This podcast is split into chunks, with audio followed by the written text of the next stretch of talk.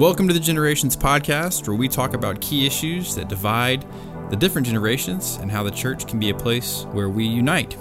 Each week, we'll focus on a different issue that we see culturally and discuss how each generation is in a unique place to make a difference. We hope you can make the live class that happens every Sunday morning at Stonebridge Church. Here is Generations. Good morning, everybody. Morning. Uh, so I'm Jonathan. This is, I think, the fourth or fifth of these kind of topical series classes I've done now, and each time I've had to kind of gain a new skill and become something outside of my day job. So so far, as part of these series, I've become an apologeticist, a physicist, a theologian, and now apparently I'm a sociologist as well. So we're going to see how this one goes. I'm, I'm a chemical engineer by trade, so social sciences is most not definitely not my perfect field of uh, expertise, but we will see how it goes. I've told a number of people that I was going to be doing this over the last few weeks, and I only ever got two reactions. First reaction was the person burst out laughing in my face. the second reaction was to go, You? So that's why it's probably quite important that I ask my wife to do this one with me as well. Because therefore, if I'm going under the bus, she's coming with me. Oh, great. so uh, I'll let her give some more introductions about. we can get it slide. Yep. So yeah, just a little bit about us because it's always good to know where we're coming from and who we are so we can frame our talk. So this is just a little bit about us. We met in Texas seven years ago, eight years ago at a summer camp and we got married a year after and then we bought our house in the Woodlands, Texas the year after that. And we love traveling. So like we love exploring new cultures, seeing, meeting new people, and coming up with like new views on stuff. So I think that will probably be very clear through um, the presentation today. Um, just some background. And then, so today we're going to recap very briefly the generations, just in case anyone missed last week. And then we're going to go through some considerations for how to view this topic and then we're going to get into the meat of the topic and look at the trends across the generations. And then we're going to, Jonathan's going to do some unpacking of gender roles before we kind of look at the differences, unity, and then view it um, through the gospel. And just because I think we're already sitting on a potential bomb with this conversation, going into this, I want to take one aspect off the table and say for the scope of this presentation, we're not going to be talking about homosexuality, transsexualism, that aspect of things, because I think that could very quickly derail us. And I think it's better suited to a conversation another time. We're largely going to focus on the relationship side of things and kind of spiritual gender roles within this conversation. Okay. So, just a recap of last week, I get very confused personally with all these generations X, Y, Z. I kind of think of it as alphabet soup. Um, and so, just a brief recap. So, generations are it's defined by your birth year, not your age. So, you grow older with your generation. Um, and I think this was a really important thing to note. You can share the same characteristics either side. So if you're born in like the 1970s, you could share the same characteristics as people in the next generation along in the 1980s. Um, but rather than focusing on a particular year, it's important to focus on what is the underlying consistency. And there are three key trends that shape the generations, which are parenting, technology, and economics. And I think this is like my key takeaway of how I view all these generation topics, which is it's a starting ground for how to connect with people across different generations and influence people of different ages. So, just a fun little graphic of the generations. Um, and they are called different names. You know, iGen I think was on the material, but that's also Generation Z, um, and then Millennials or Generation Y.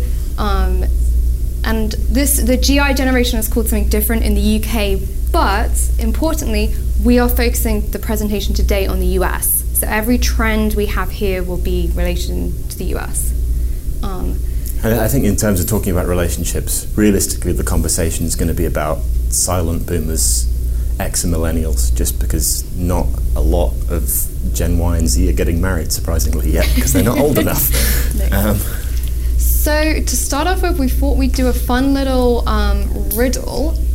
So I'm going to put something up on the screen, and you've got to read it to yourself and come up with the answer to yourself, and then we'll talk about it. But don't come up with the answer out loud.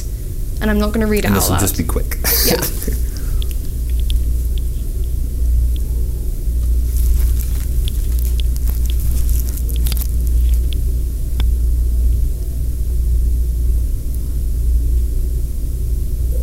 What's the answer? It's his mother. Yes. You would be surprised how many people read something like this and come up with, but why isn't it his father? Is it the, is it his grandfather? Like you'd be surprised how many people don't go to the mother, and that is something which we want to touch on very briefly, which is your perspec- your perspective and your bias. So. I think it's important to note that when we see something like the riddle, we have a snap judgment. You know, whether we come up with the mother, whether we come up with a different answer, and that's based on our background and experience. And it's important to note that this is largely shaped by who we hang out with. You know, we often hang out with people who are very much like ourselves that we share common traits with, whether it's age, whether it's gender, whether it's religion. And this can kind of lead us to jump to conclusions we don't necessarily know we're making.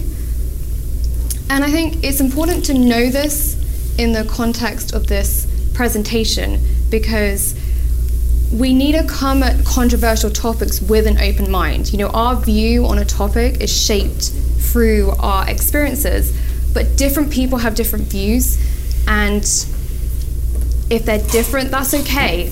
Learn why they're different. Come to it with an open mind. And be willing to kind of rethink your own judgment. Just because you've come up with a judgment doesn't mean it can't be changed. Um, so, Jonathan's going to go into the next Yep. Bit. I think if we were to, to lay our hand down immediately, I would say the biases we come in with is we were raised in a different country with a different culture, Yep.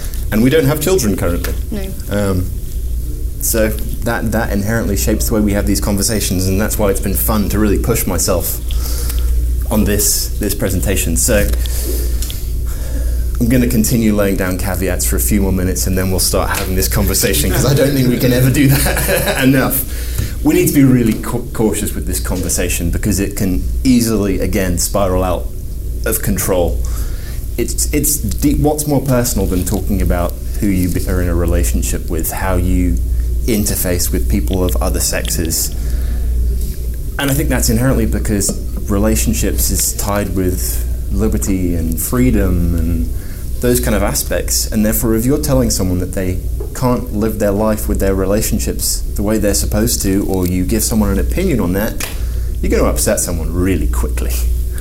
Um, and generally nowadays, whereas the benchmark was kind of faith and spiritual based uh, rules of the road, the new God is what, what's phrased as personal autonomy, as in being able to do things by yourself without other people impinging on your your morals, your ethics, your pain, your freedom, where you live. And therefore, if we're talking about relationships, we're really starting to get in people's uh, personal autonomy. So, therefore, if we're having these conversations, we need to make sure that God is the center of it every single time. He is the one that is giving us the guide, and that we're having these conversations out of a love and a desire to follow God. And therefore, again, we're going to be talking about things like the roles in households, etc. And we need to make sure we're saying, if we're having this conversation, we're talking about the data, no one is looking down on anyone in this room. If data or trends are changing, we're not assigning value to that. I want to make sure we're clear that we're not applying co- co- positive or negative connotations when we're talking about any of the data we're going through. And again, Christ needs to be our primary focus in life, not being obsessed about gender roles. yep. So, just some questions to get us started. So, if you turn to the person next to you, and we're going to put some questions up on the board and just have a chat amongst yourselves.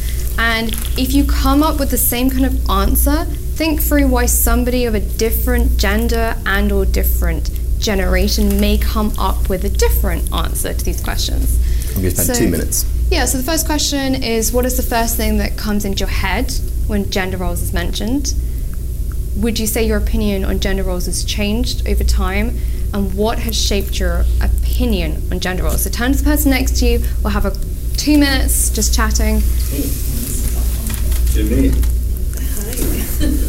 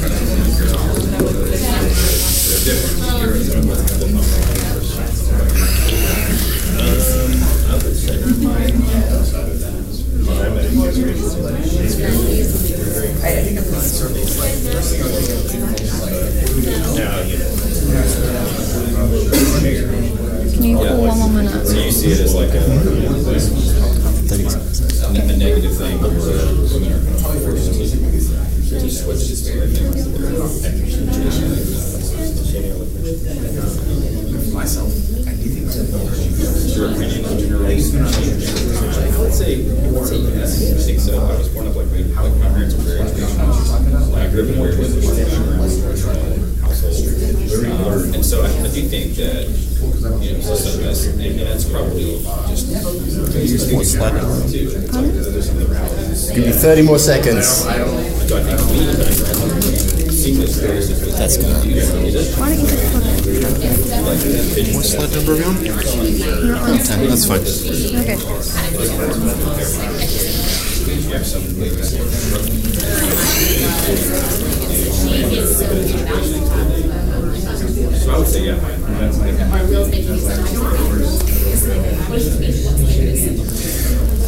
Let's let's get a baseline on where we're at right now. If I could interrupt everybody, what have you come up with? Give me. Can I just have a few people give us an immediate train of thought? That would be great. I, think when it's brought up, I, I was telling uh, Will and Emily, I first think about like how you collaborate in the home, and then what it looks like when you serve in the church and kind of that spiritual role of gender roles, and then lastly the workplace. But think the workplace one is probably the most urgent conversation for our culture at large because there there does seem to be a strong disparity there. And has your opinion changed over time? Yeah, I think it's been on a trajectory that's been more away from like compartmentalization and more towards collaboration. Okay.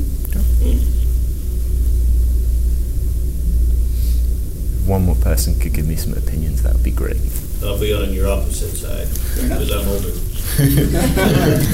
Um, I, of course, think of uh, gender roles as well as the traditional role of man and woman in the house and things like that, or in a relationship or marriage. So that's the first thing that comes to mind.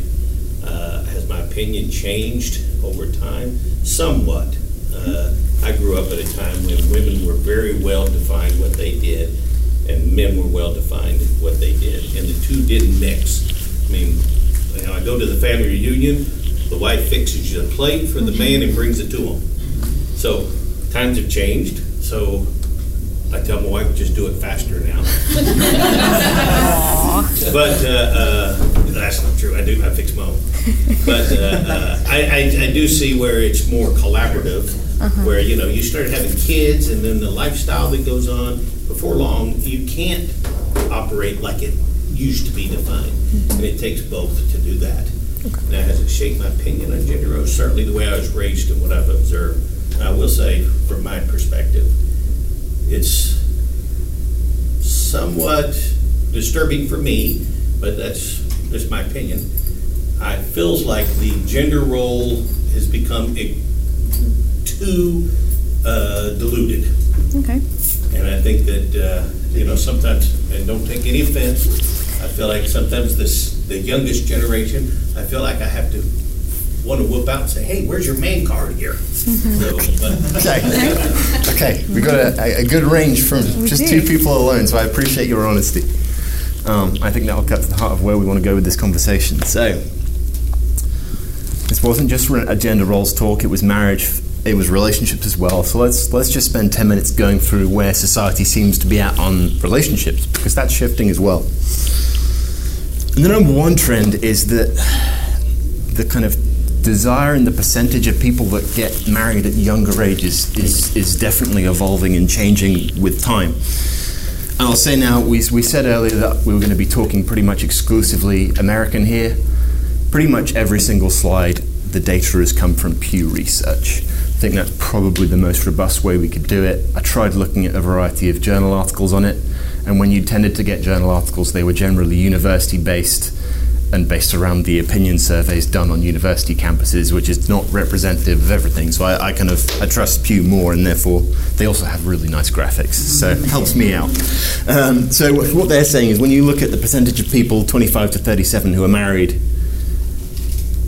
by the time they're 37, that is, there tends to be a, a decline. People are getting married later and later, and perhaps arguably less people are getting married as well to the point where it's almost 50 50 at this point for millennials. Obviously, there are many millennials that aren't 37% yet, so I would imagine that stat would be shifted more to the right. Likewise, when you look at the, the opinion of how people perceive the importance of marriage in terms of does it make any difference if you cohabit without being married, or is it just the same? You got, if you look at here, you've got two thirds of people for three of the generations that are basically saying it doesn't really matter if people permanently live, live together without being married. They're ambivalent towards it. And that's interesting, and I think from a Christian perspective, I think that is something slightly to be concerned about because you're saying there's not much value to it. But it's also interesting that the generations seem to be largely moving together. There's a slight shift on this, this right hand side where they're saying that it's a bad thing if people are living together without being married, but it's it's pretty subtle. You do have this bigger difference with the oldest generation, the silent generation. They seem to be a lot more traditional in terms of their views on marriage. And, and I think that that's something that's kind of I've had an opinion on throughout this. Often when we have this conversation, perception and reality are often two completely different things.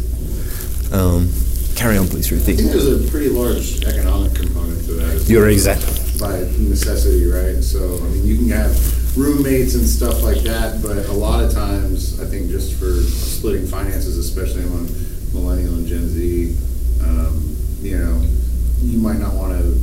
Well, for one, a lot of people can't afford a big wedding and marriage, so they delay that. Here's one I made earlier. Can you put all the slide on at once, please, Ruthie? All the slides. Okay. I completely agree with you. Yeah. I, I think any surveys amongst younger people tends to say that the financial element is the number one Yeah. thing. Um, people kind of want three three prerequisites. You've obviously you've got a growing number of younger people that are going into higher education, and there's the feeling that you should have completed your higher education. Number two, that you've got an established career. Number three, that you have full financial independence. And I'll speak for ourselves. We were very much freaks amongst our friends in that we got engaged while we were still at university, having been going out for five months at the time. Our families loved that. They did. Um, and then we got married a year later, and the majority of the rest of our friends are only just getting married now, eight years on. And several of them still seem to have no desire to get married. And I would say the majority of the time that's because they just don't feel financially stable. You do tend to get massive variances in this based on location, religion, education. You know, for the, for the case Why of. do you think that the fact that you're married means you can't still have the other things? I, I, I would say it's a fear that what if one person gets a job and then you're married and then the other person gets a job the other side of the country? How can those possibly come together? It's the idea that one person may have to make a sacrifice for a few years before you fully line up. I mean, I, my perspective was you've got to slowly work towards it. I- You're not going to be in your forever job immediately. You've got to work towards it. I've friends who were like, well, I want to be a big ring, or I want to be a wedding, and we can't. I mean, so even Yeah. not even just the marriage aspect, but just the, The financial. ceremonial Right. Yeah. right? They're like, oh, I'm going to save up for that, which I'm like, that's crazy. And I, I, I would quote one of my friends I have several directly to say, like. Oh, I'm not getting married until I can afford a big enough party. Yeah, that's exactly, I mean, it's crazy. Seriously. Yeah. Well, Yep. and, and also I think like this kind of relates to something I heard about. This this was specifically about having children, but there's the cornerstone versus capstone theory. Is your marriage the cornerstone of your relationship? Like, is it mm-hmm. based on that, or is marriage a goal that you work towards that's like the capstone, right? So if so, a lot of times people see marriage as something to achieve like after all these other things have been rather than the foundational Right. aspect that it is for Right. a lot of other people Right. and so a lot of people um, treat children the same way right like you want to have children when you're early before you're all the way there or do, is children the ultimate goal You know? Right, right. And, and, and cooked into it all from all those conversations I've had, the reason they've talked about it as if it was a party is because when you take away this, to me personally, when you take away the spiritual element of marriage, it's tough to know what's what's the difference, what's left to to that kind of conversation. They don't see a difference between marriage and a long-term relationship. It's the same thing. It's a piece of paper. Other than that, is completely arbitrary, and that breaks my heart. um. As a Christian, but that, that's kind of where those conversations are often at. I feel like it's kind of box checking too. I mean, you gotta check these boxes. Right, before you get- right, right. Go be married. Yeah. You Right. Check all these things on your list. it seems like. Yeah. So what happened to that wild free spirit? Get married and then. We tried to change their minds and it didn't pay off too much, apparently. I got married at 18. There we Wow. go. There we go. I'm still married. Actually, today is my anniversary, 41 years. Oh, congratulations. All right. So where do divorce rates and, and college debt come into those two, to, to his comment? Because they look back and, and you know, you look back and see your So- parents so- divorcing over So and over. what, that's how rough they were. that's that's an interesting one. Uh, as as a whole, the stats tend to say that because people are waiting longer until they have the perfect relationship to get married, divorce rates among millennials are quite a bit lower than for older generations. Sure. So that isn't it, isn't it, isn't it? That's interesting. Right. Both kind of But as it a statistic, sense. but no, it, it does make sense. It does. They're trying to make mistake, not make mistakes. Yeah. Right. So, so what do we do with this? Can I have everything at Yep. once, please, Ruthie? We have differing and evolving views on marriage as generations. Marriage is becoming, to the wider secular public, an outdated tradition. But what's at stake here? It's, it's the core of the Christian message here. It's mentioned over and over the importance of marriage in Scripture. You know, be it in Genesis for a, a man and fa- shall leave his father and his mother and hold fast to his wife, and they shall become one flesh. But another aspect where is, is we're at, at jeopardy here of alienating people. If if church becomes a married people's club, what happens to those people that are single or perhaps not as strong in their faith? We don't want to alienate them in that regard. So, kind of thinking through what the church can do, and I think Jonathan picked up on this. There are so many different people in the church from the spectrum. Like, you can be married, you can be single, you can be divorced, you can be cohabiting, you can be companions, and it's to support, not necessarily to judge these people. Um, I think it's important to have a safe space that kind of tackles all of these, um, and that to your point on the last slide, I think it's reminding what the value of marriage is. You know, if people perhaps don't understand the value of marriage, or perhaps it's got lost, it's to understand the value of marriage, but at the same time, not alienate people that are on the spectrum. You know, a lot of people in this room perhaps are married, but actually, there are so many more people out there in the community that are in different um, parts of the relationship spectrum. So, a question to think about. I think we're going to have to skip that one in the interest of time. Okay. So we're going to go on to the next not. bit. Okay, so let's talk about. Someone mentioned children earlier. I think you can't necessarily talk about marriage without talking about children. So let's talk about children and um, childbirth trends.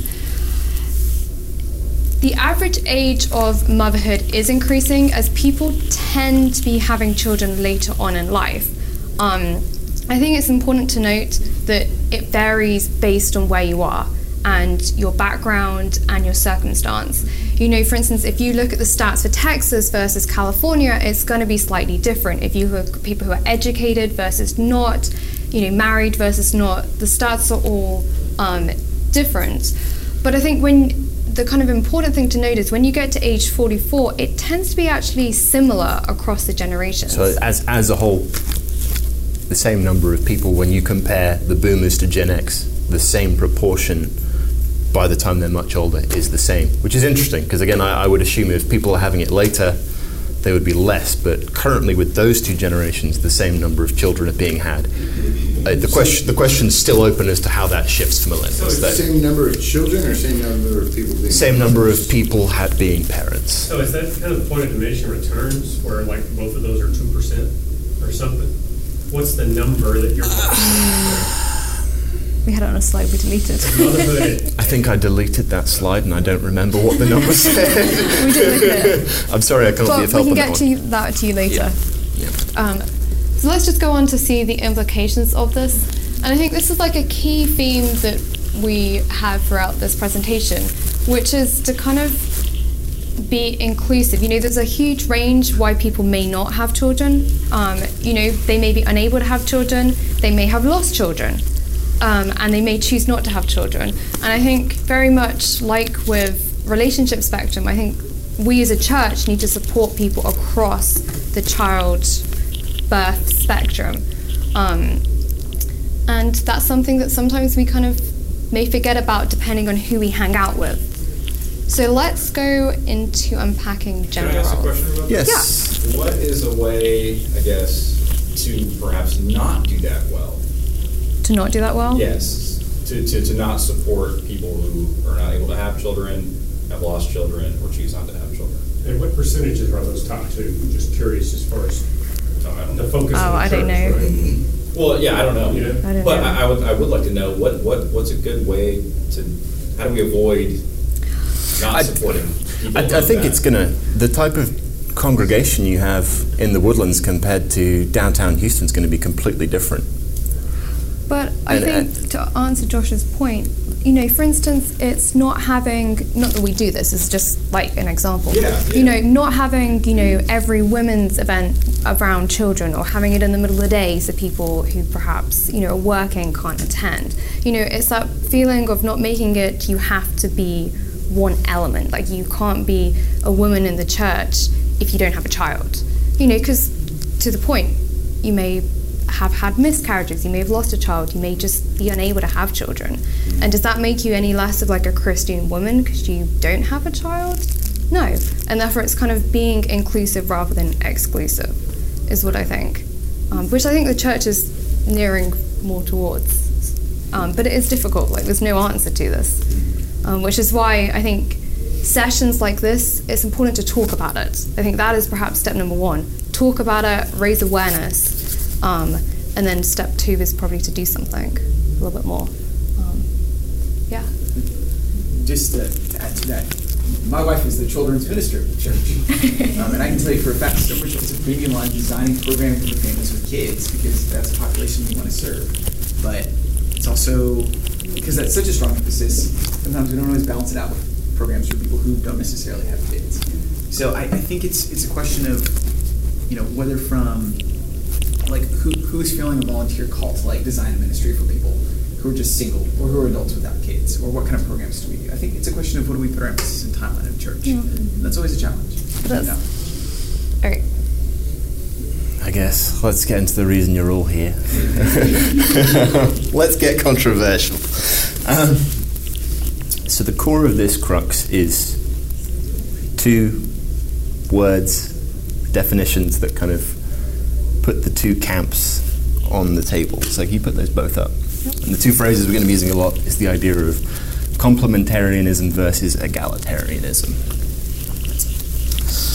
And the the church-based definition of these is, is what we have here. Complementarian would be the theological view that although men and women are created equal in their being and personhood, they're created to complement each other via different roles in the church. Whereas an egalitarian the- uh, theological view would be that not only are all people equal before God in their personhood, but then are no gender based limitations on what functions and roles each can fulfill in the home, church, and society. And I would say the egalitarian view does also account for the fact that there are biological differences it's saying, other than the biological differences. To me, the key thing we need to take from this, if you were to sum up them both, it would be different but equal and the same but equal. Egalitarianism also has kind of a dual definition because the wider secular society would, would translate it not in a theological way. And if you search egalitarian on Google, it would say relating to or believing in the principle that all people are equal and deserve equal rights and opportunities. I would argue that both of those fulfill that definition. But we've got to be careful that the phrase egalitarian and complementarian does have multiple definitions. And my hint to what's going ahead is that's the problem. But let's keep breaking it down.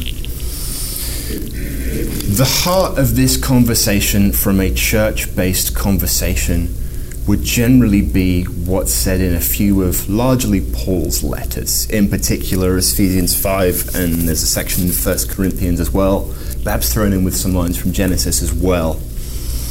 And that's what he talks about in terms of spiritual gender roles. So you have this one here, but initially, for this talk, I wanted to sit and break down and discuss this scripture. I listened to somewhere around 10 hours of podcasts, sermons, lectures, journal articles on this, and I, I rapidly learned there's no chance whatsoever of me properly breaking this down. It's, it's a nuanced piece of scripture. I think there's a lot of awesome stuff in there, there's a lot of depth in there, but I don't have time to break it down right there. To me, the important thing is the drive of the scripture is talking about spiritual gender roles, as in how, in terms of discussing faith and spirituality and leading a family in faith, that's what the conversation is. This kind of scripture, funnily enough, it wasn't in the Bible to talk about who did the mowing, who did the car, who does the laundry. That's in the camp of gender stereotypes we are talking in Scripture about spiritual leadership and spiritual gender roles, and we need to make sure we don't mix those two up. And I'm about to bang on about that for 10 minutes now. So let's, let's continue to break that down. Everything at once if you can. Yep. Why is this potentially a problem if we're talking about spiritual leadership? Well, as I'm sure every one of you knows, the second we start talking about gender differences, everyone immediately tightens up and we're on the cusp of an argument within about five minutes. Hopefully, not today. It's kind of perceived that anytime we have a conversation about gender based differences, we're being discriminatory, we're not being open, we're being bigoted. So things escalate quickly. And also, it kind of combines that age old problem in every country what happens when you combine religion and politics interesting conversations come out inevitably. So,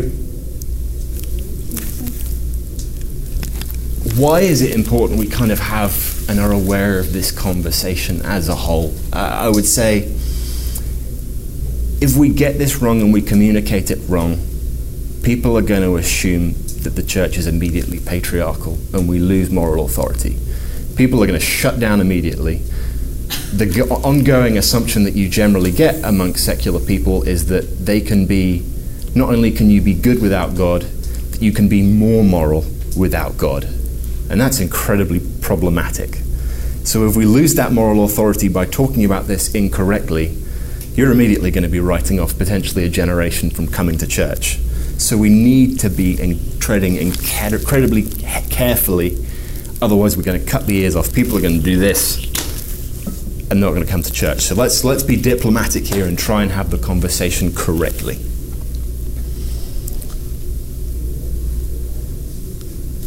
And in getting into that, I think we've got four kind of key things that I think help with that. Number one, it's the one I said earlier. Gender roles and gender stereotypes are not the same thing. If we mix them up, we're going to be in trouble quickly. It is non biblical to back up the traditional gender stereotypes that we would think of when we use the word gender roles Number two, patriarchy and complementarianism are not the same thing. I think patriarchy can easily happen as a result of misinterpreting or taking scripture too far, and I think it's a it's a pretty kind of cause and effect thing we can follow throughout history as to how that happened. But what Scripture would really tell us that, again, men and women are equal, and we need to live our relationships out equally, faithfully, and lovingly. And that is the, the, the way that Jesus would teach us. And if we're talking about this, I think it would be silly and flippant to start saying that we can't have women that lead spiritually whatsoever or in the family because that's clearly not what Scripture shows us. We have countless cases of women throughout Scripture that are in leadership roles, p- women that are f- faithfully serving, people that are pushing forward the church in both the Old Testament and the New Testament. So we can't take lines that would say women are shut out completely because that's clearly not the example we're shown in the Bible. So we have context, we have nuance throughout this conversation. What have I got next? Got data. But again, we're, we're talking spiritual, but society is thinking about something completely differently when we're having this conversation. So before we start trying to pull them together again, where is society going when we talk about gender equality and egalitarianism? What, what is really happening in the real world if we separate faith from this conversation? What do you think? No, you can do this one. No, you're good. Right. Um, so I think it's important to note that attitudes have become more uh, gender equal, as shown by kind of the graph, which I know is very difficult to read. So this one here, on it's, right. it's proportion of respondents to the survey that say an egalitarian view is preferable to a traditionalist view. Yep. Um, and in particular, it's becoming more acceptable. I don't know whether everyone can see this. It's becoming more acceptable to have kind of both parents working, um, which is shown by the graph on the bottom here. And polls of the more younger generations, the generations X, Y, and Z, suggest that they want more of, of kind of an equal split in marriages. Um, so continuing on looking at the differences, so there are a few differences with how generations view gender roles. And I think to what Jonathan was saying earlier, it tends to be very similar with the generations until you kind of get to the silent generation. And then again, you see here the silent generation has more of a traditional viewpoint um, in answering this question. But, you know, the whole purpose of this conversation and series was what are the generational differences? Often there aren't them. Often society's views as a whole morph and evolve with time, but they move collectively rather than there just being there is always a difference between each age demographic. We move together often, and that I think is a bit surprising sometimes. So, looking at another set of statistics, which is, you know, whilst on paper, like you said, um, we're perhaps moving in terms of the proportion of kind of houses when you have stay at home mothers, there was a shift back in the 1960s to 1980s, and actually, this hasn't changed much since. Um, and the graph on the right shows whilst you do get stay at home fathers, and it's slowly increasing, it's still a very low proportion. So again, so you, you have an idea that the overall cultural view when you talk to people is doing one thing, it's going way more pro-egalitarian. When you look at how culture's changing as a whole, it's not necessarily doing so. I read an article, and it was a New York Times article, and they were saying, sure, millennials on paper, when you ask them what are they going to do when they get to marriage, they say, oh, we're both going to be working. When you're actually looking at where millennials tend to be going, they tend to be slotting back into the more traditionalist gender roles as a whole, which which is interesting because again, where society's going compared to where attitudes are doesn't necessarily line up, and I, want to make sure my tone is clear on this. I, I don't I want to prescribe any value to any sort of family outcome. Everyone does their own thing differently. Everyone's family goes forward in either way, and I think the data shows that you can have successful, extremely successful families being produced from any structure you like, be it the predominantly stay-at-home mother situation or where you have both mothers parenting. But it's just it's kind of interesting to see where the data's going on that. And therefore, you know, back to that that idea of you know dad in the in the garage doing the car and the mother doing the laundry. It's kind of interesting to see where that's going as well because it's it's more of a subtle shift. We've got two graphs here on how men and women spend their time, and there's been a little bit of a shift, especially for for working women.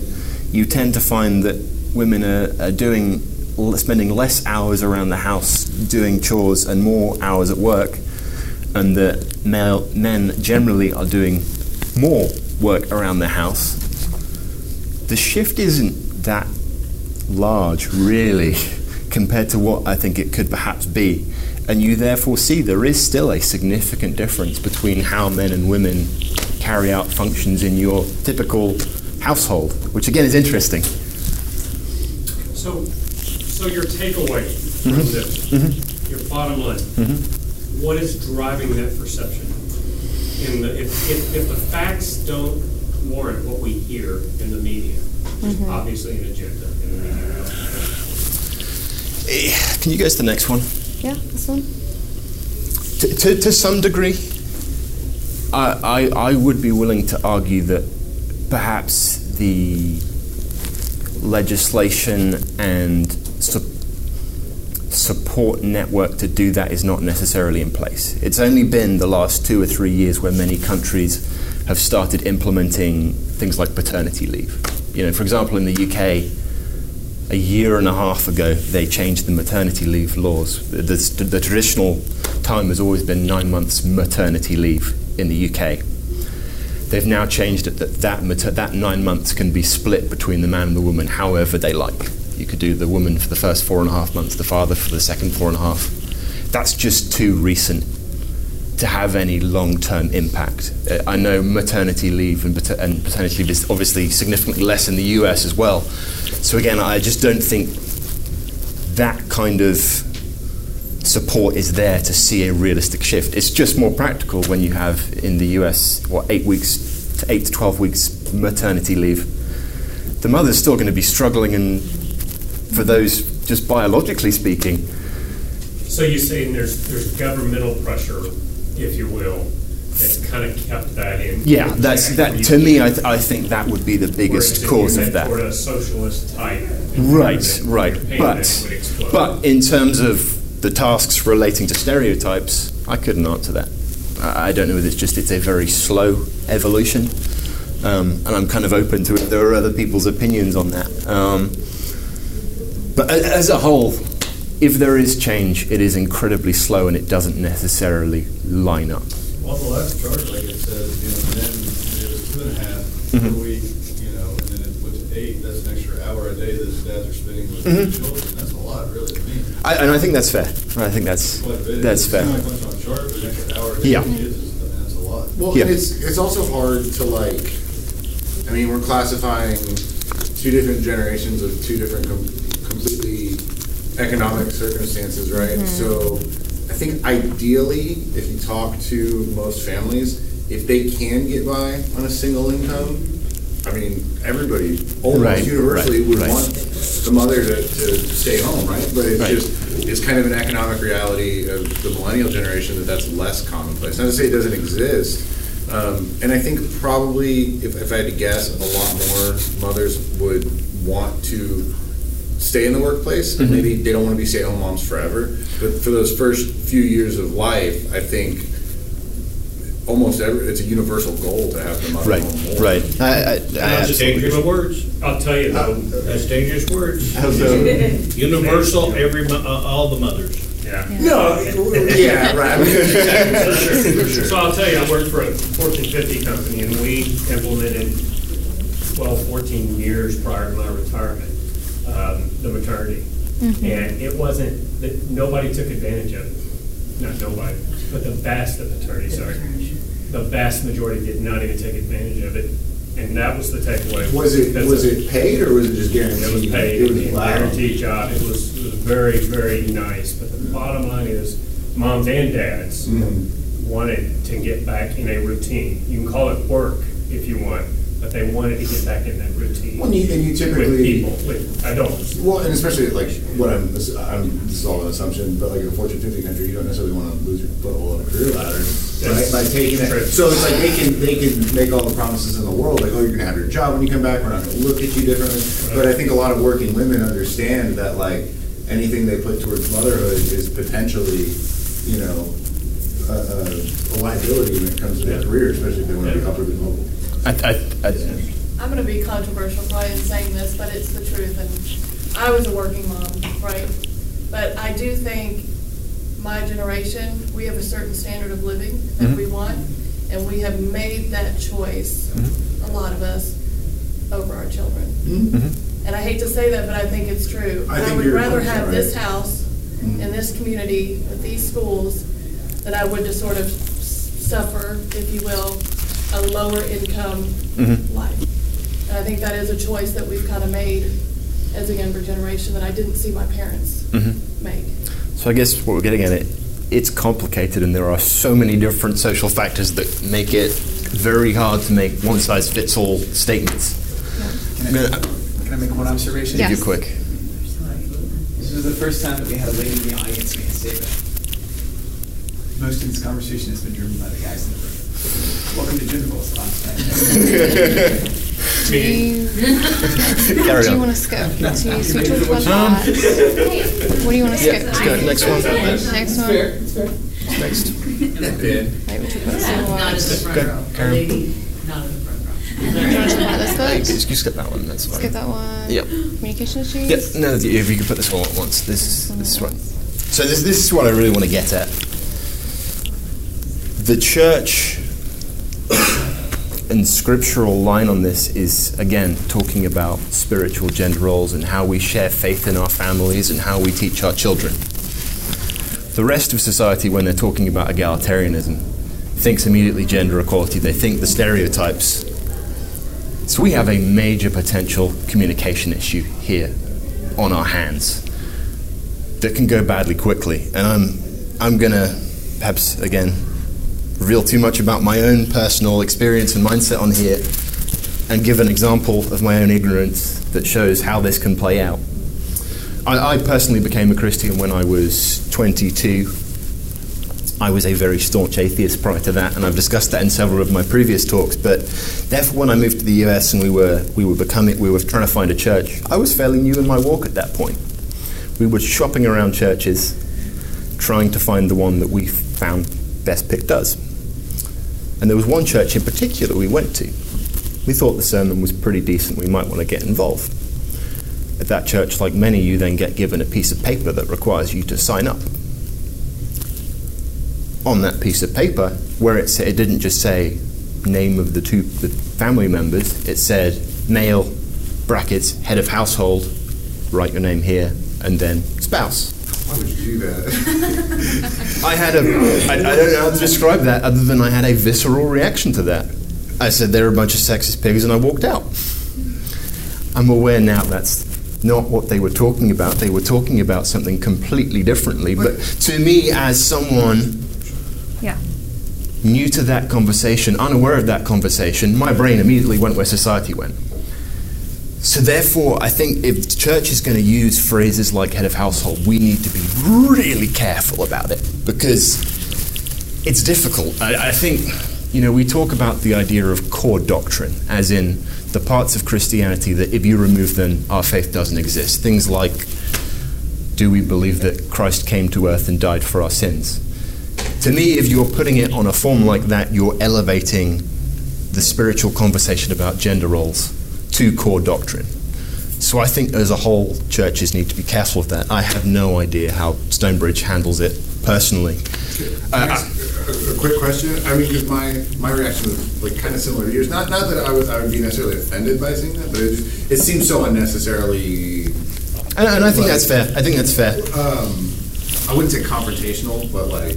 I mean, I, I don't know. Maybe they just want to be like very open and forward with, Yeah. with that discussion, but they, they just mean spiritually head of household, right? I, I, I would say so. I would say so. And- and in all honesty, says head of household. Right, right. I mean, that's yeah. No, I mean, I'm, I'm I- and therefore, again, I said earlier, I didn't spend the time on that scripture. I think there's a number of, we all know, the Bible isn't always clear cut. It's really easy to take out of context. These kind of verses are some of the ones that are very easily cherry picked by people that they put them in a bubble and say, therefore, the church has no authority. I think the church as a whole could do a, a better job at not being afraid of these types of pieces of scripture trying to have perhaps classes like this where we, we pick them apart and better arm Christians to have these conversations and understand the more difficult verses. Because if we try and hide it, when we try and have these conversations, we're going to end up looking like idiots and we're going to end up putting people off. We're gonna have to. Okay, I, I think we're almost there. But again, to come back to that original point, when we're talking about those spiritual roles, the important thing that we get back to every, ti- every time if you're going down this kind of complementarian view is the but equal, but equal. So God created mankind in his own image. In the image of God, he created them. Male and female, women, he created them. There is neither Jew nor Greek. There is neither slave nor free. There is neither male nor female. For you are all one in Christ. We are all Christ's children. We are all one in Christ and we are equal to Him. And we need to make sure that is the crux of any time we have this conversation whatsoever. And it's some food for thought. This, this has been something I've been wrestling as a result of something in, in our own private life. We can't afford to write off women as spiritual leaders whatsoever because the data suggests nowadays that men are 10 to 20% more likely to be atheistic than women are. If we're telling women they can't lead in faith and spiritually, what's going to happen to them? 10, 10% of the population, how many millions of, of women is that going to be that are in relationships and married to men that don't share their belief in Christ? We can't raise them and saying, you're not allowed to do that because what happens when the female is the only person that believes something in their family? So I think that's that's a generation we need to make sure we look after and we support, and therefore, in having this conversation, we need to make sure we cater it to them. I think the ages on that that is a great question. Is it over? I, I, I would think it would be just overall. It was overall. I think it would be just, it was a 2018 study. I think it looked. 'Cause I think it that ignored could- the that- GI generation, but it looked at silent upwards and ignored Generation Z. But I think it did. I, I would be willing to bet that split amongst millennials could be even worse. Well, going Generation Z, it is worse. so Yeah. it'll go down. but we Um, couldn't find one that told you which it was split. So just some questions to kind of go away with, have a think about, um, which is, you know, what has this talk made you think about on the topic? What could the church do differently? You know, we're in here, we want to learn more, but also how can we use what we've been talking about to help where we are at the moment at the church do things differently? And what is the best way to have these conversations? Um, I think having these conversations is the starting point, but how can we have these conversations? and that's kind of open forum at this point. Yeah. You know, the thing that jumped out at me was Jesus with the woman at the well, as you're talking. Um, he didn't hit the, the conversation head on, you know, two different, uh, or, you know, two different shouldn't be hanging out. Well, he headed the discussion straight toward living water. Um, and leadership, I kind of see the same thing, you know. Yeah, we, you know, you don't have to have the head-on conversation and say, you know, head of household, whatever jargon you want to throw around. But there's a, there's a leadership that, that I follow that's very interesting and, and open up the discussion of, of where I get my leadership from. And if that's equal for, everyone, that discussion can take place. Nobody is, is stopped from, from having that discussion. I think our flippant attitude about marriage and it's just a piece of paper type thing is a problem. Because when I read the Bible, uh, it clearly talks about how important marriage is to God. So much he likens it's the relationship between Christ and the church. Right. Now I can't imagine anything being more important than that, and that and he describes that as a marriage. And in fact, a marriage is not just vows; it is a covenant. Which, if you read, a covenant is more than just hey, I'm making a commitment. This is a you know a lifetime thing, and I think we've gotten to where we just ignored that piece of how God views marriage and how important it really is. I don't necessarily think we've ignored it. I think maybe people need reminding of it, you know, and that's why having conversations like this is I like key. the- oh, I'm sorry. No, no, go. I like, I attended the eleven oh five last week, and I don't know if y'all had the same format or, or anything, but I, I liked was shorter. Where you, where you, where he was suggesting, you know, when you have a conversation like this, you wanna boil down to the one thing that you guys can agree on, that the two mm-hmm. people can agree on, or whoever it is, you know, what is it, what is one thing that I can say a- about your argument that I completely agree with? And, you know, finding a way to get down to that, here's the meat of mm-hmm. this argument, be it gender roles and marriage and parenting, like, and I think, I think there's, there may be some, some meat to theory versus practice. Mm-hmm. Millennials in theory wanna say, you know, well, we, you know, gender roles, of parenting, we can do 50-50. Workplace, we can do 50-50, that kind of thing, but when it comes down to it, parenting a child is the hardest thing you're ever gonna do. It's the hardest thing you're ever gonna do. And if two people are gonna be going to work, you have to understand they're gonna have to be big concessions that are made in order to raise the kids Mhm. the way you need to raise them. Mhm. And, you know, kind of just boiling down to that one thing. Here, marriage is hard work. It's the hardest thing. Parenting is gonna be the, the hardest thing you Mhm. ever do. Um, so, yeah, like, getting to those. The eighty-twenty thing. Yeah, mhm, yeah. Um, go, go back to what he was kind of talking about in the flippant attitude towards marriage. Do you, would you, would I be safe to assume that like the overall attitudes towards marriage being like an outdated tradition maybe track with um, less religious affiliation overall with that generation? Like what I'm saying is, I don't think it's like people in the church that are having a Can you- can you get that? I think it's, so it's like you kind of have to separate. The, Can you get the slide up on? Be careful when you say church, because I had a slide with we happen graphs to on be that. It was about slide Southern nine. Baptist or something, and we live in Texas. Which is There's a much whole more- host of other denominations or in other states where This one? Yeah, can you get that one up? their view is. Yeah, for sure. A lot less conservative is what we find. here. Probably tracking more towards the, the second. I had some data I didn't talk through. You had here uh, percent of adults that are married, 18 to 29. It's like 11% for atheists, whereas uh, evangelical close to 25, Mormon way higher. So there is definitely a big slant Yeah, in so that data set because of that. So necess- it's not necessarily like, so if you separate the. uh, Financial the stuff. bibli- Well, no, the biblical uh, idea of marriage and Mhm. just the, you know, legalistic, contractual, Mhm. outdated tradition form of marriage that a lot of people are seeing it as. It's, um, I think what I'm trying to say is that the problem maybe isn't the attitude towards marriage, it's the attitude towards the church in, in religion in general. Or at least they're not gonna get their value about marriage From from the there. authority of scripture. Yes. Because they don't care about the authority of scripture. because it's just not- overall, because Yeah. it's just, I mean, and I don't know the statistics for that, but I assume that's kind of trending downward too, and not even just in the U.S., but like Western Europe as well, right? Mhm. Yeah. A lot of, a lot of that. I think it, it raises a good point that we can't assume the people we meet who are not part of our religious tradition are going to view these things the same way. Mm, And we need to be ready to build that bridge and not have stumbling blocks like language that we think is clear ahead of household, Mhm. which means something very different to somebody else.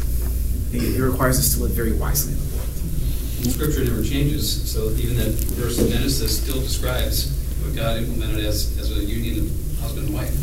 So you can interpret that any way you want, but it's, it's, it's God's word, just like our DNA as He created us, It hasn't changed. Regardless of what people think can be changed in your DNA, or what, what you feel about your gender, um, it's Scripture, it's God's word. That's, that's the, the way I view this, like that. that. I was honestly surprised at how closely the generations tracked about their opinions about certain It's interesting, isn't it? very Yeah. interesting to me. Because you think it's so different, and it That isn't. doesn't surprise me as much because when I was younger, we thought sometimes like the young generation does now. But life experiences tell you that's not really practical.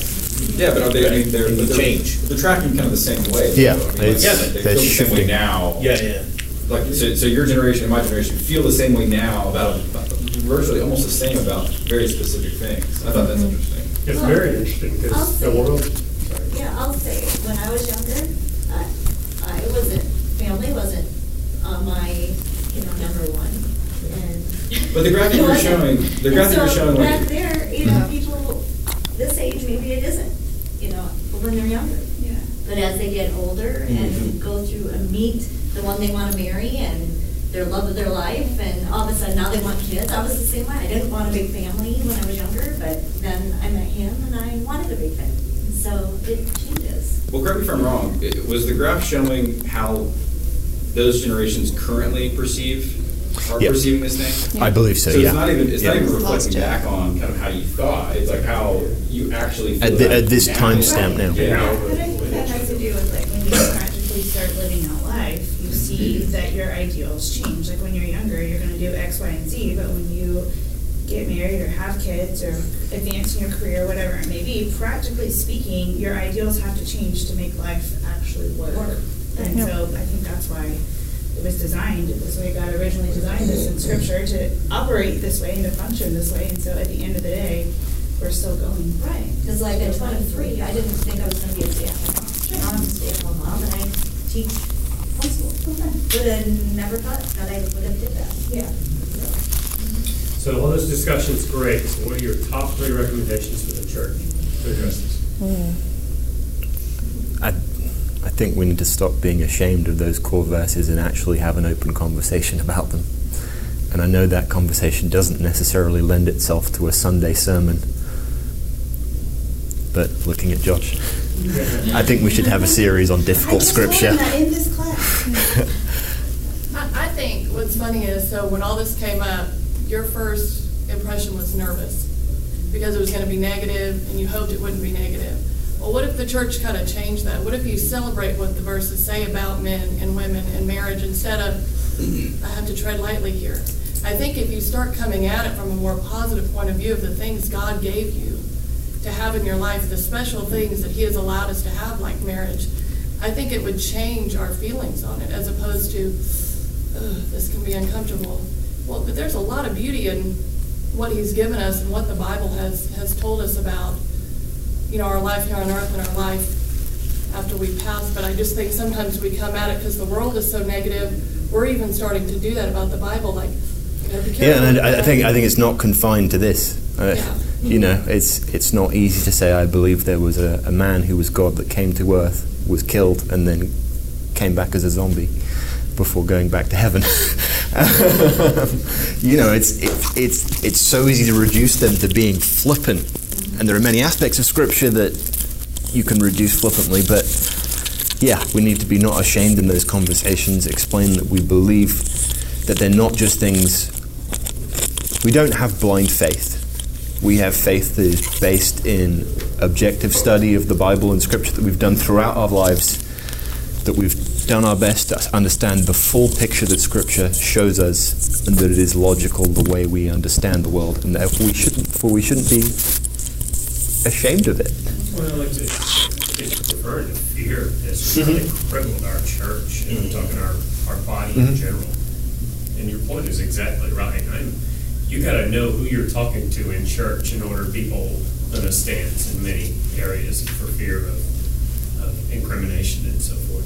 I think our our leadership of our church is something that, that you know attracted us to Steve, even back when he was a Second Baptist singles minister.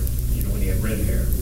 um, the boldness that he was getting from Ed Young to step up and not be afraid of this world and take it on. Now, Ed Young had unlimited financial resources to fight anybody off, you know, that, that came in. But that boldness attracts both Christians and non-Christians.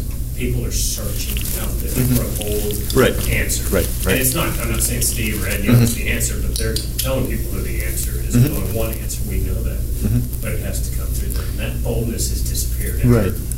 And, and I, it's going to go back to your original question about what, what's the takeouts. I think it's also that we need to be the ones that take a stand and say, hey, we are not in favor of stereotypes. Right. And in fact, uh, the word argues that we should have more regular transla- non-theological translation of egalitarian relationships than the rest of the world that we should be in favor of having loving open relationships where there is no judgment there isn't stereotypes. And that that's the christian message rather than perhaps the, the traditional view of the world that has crept in over the last few years and that we are really the most progressive if you follow scripture to its word. Think about books of ancient wisdom. And I was thinking about, he talked about examples of women who lead in the scripture. When you look at the Hebrew Bible, you have named books of scripture like Ruth or Esther. They're talking about women of faith who made a difference. Uh, and that, I think that's amazing when you compare it to the canon of the ancient world. That's definitely part of our DNA. I think that's worth on. It's a great reminder. whenever you hear the I, I love hearing the kind of historical standpoints for defending the resurrection. Um, I, really like, you know, Lee Strobel's Case for Christ. And one of the ones that the, the historians come up with that over and over is Are you aware how much it doesn't make sense that it was women that went to the tomb and found Jesus who wasn't there? That immediately, given that culture at the ti- time, was absurd. You wouldn't trust a woman to make a decision like that or to be the per- person that was the witness. They weren't qualified for it. And the fact that that is there in history is such an inconvenient truth that really suggests the credibility of Scripture. And therefore, I think it's awesome how often Scripture really shows the importance and the value in women that was perhaps counterintuitive to the culture of the time, that it was Scripture that was really trying to push us forward in the way we were supposed to go all along. So, yep. Yep, we can, we can end. Thank you so much for all the open feedback. It's I've really enjoyed this conversation. Everyone's been fantastic. So thank you so much for the discussion and contributions everyone's made.